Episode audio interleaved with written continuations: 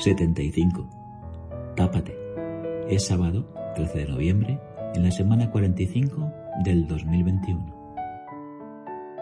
Aristóteles, discípulo de Platón, escribió que saber es acordarse de lo aprendido y lo escribió para no olvidarlo. Marco Anneo Lucano, hace más de 1981 años, ya pensaba que los hombres temen a los mismos dioses que han inventado.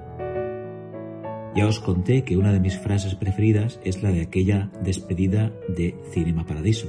Hagas lo que hagas, ámalo. Gracias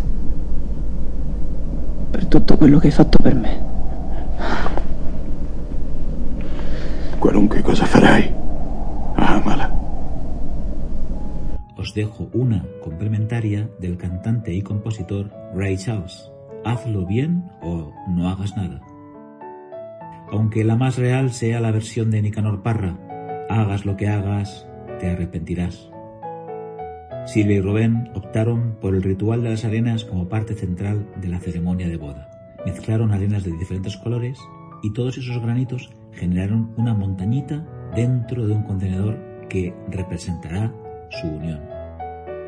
Sin movimiento caducamos.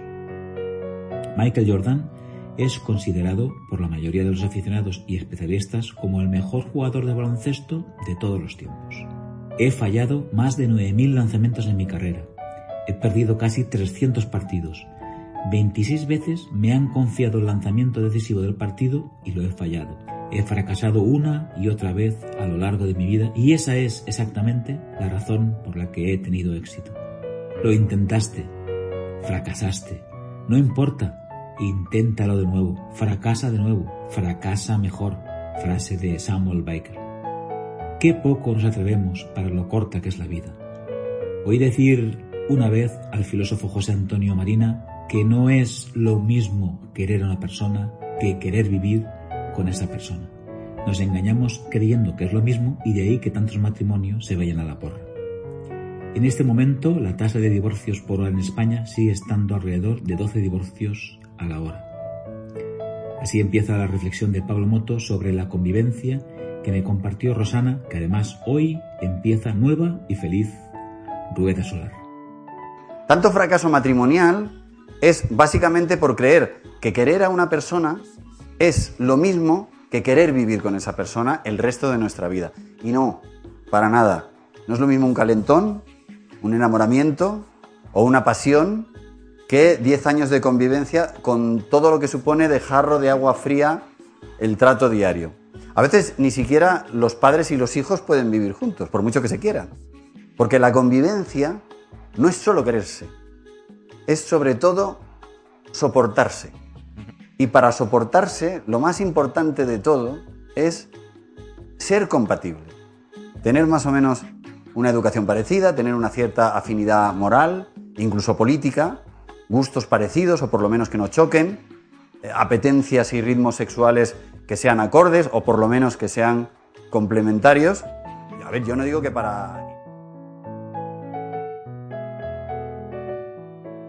Charles Bukowski ya lo intuía. El problema es que buscamos a alguien con quien envejecer y realmente hay que encontrar a alguien con quien seguir siendo niños. El tío Miguel me hizo entrega de una explosiva Col de Milán, prima hermana del Keil. El corazón de un colibrí palpita a más de mil pulsos por minuto.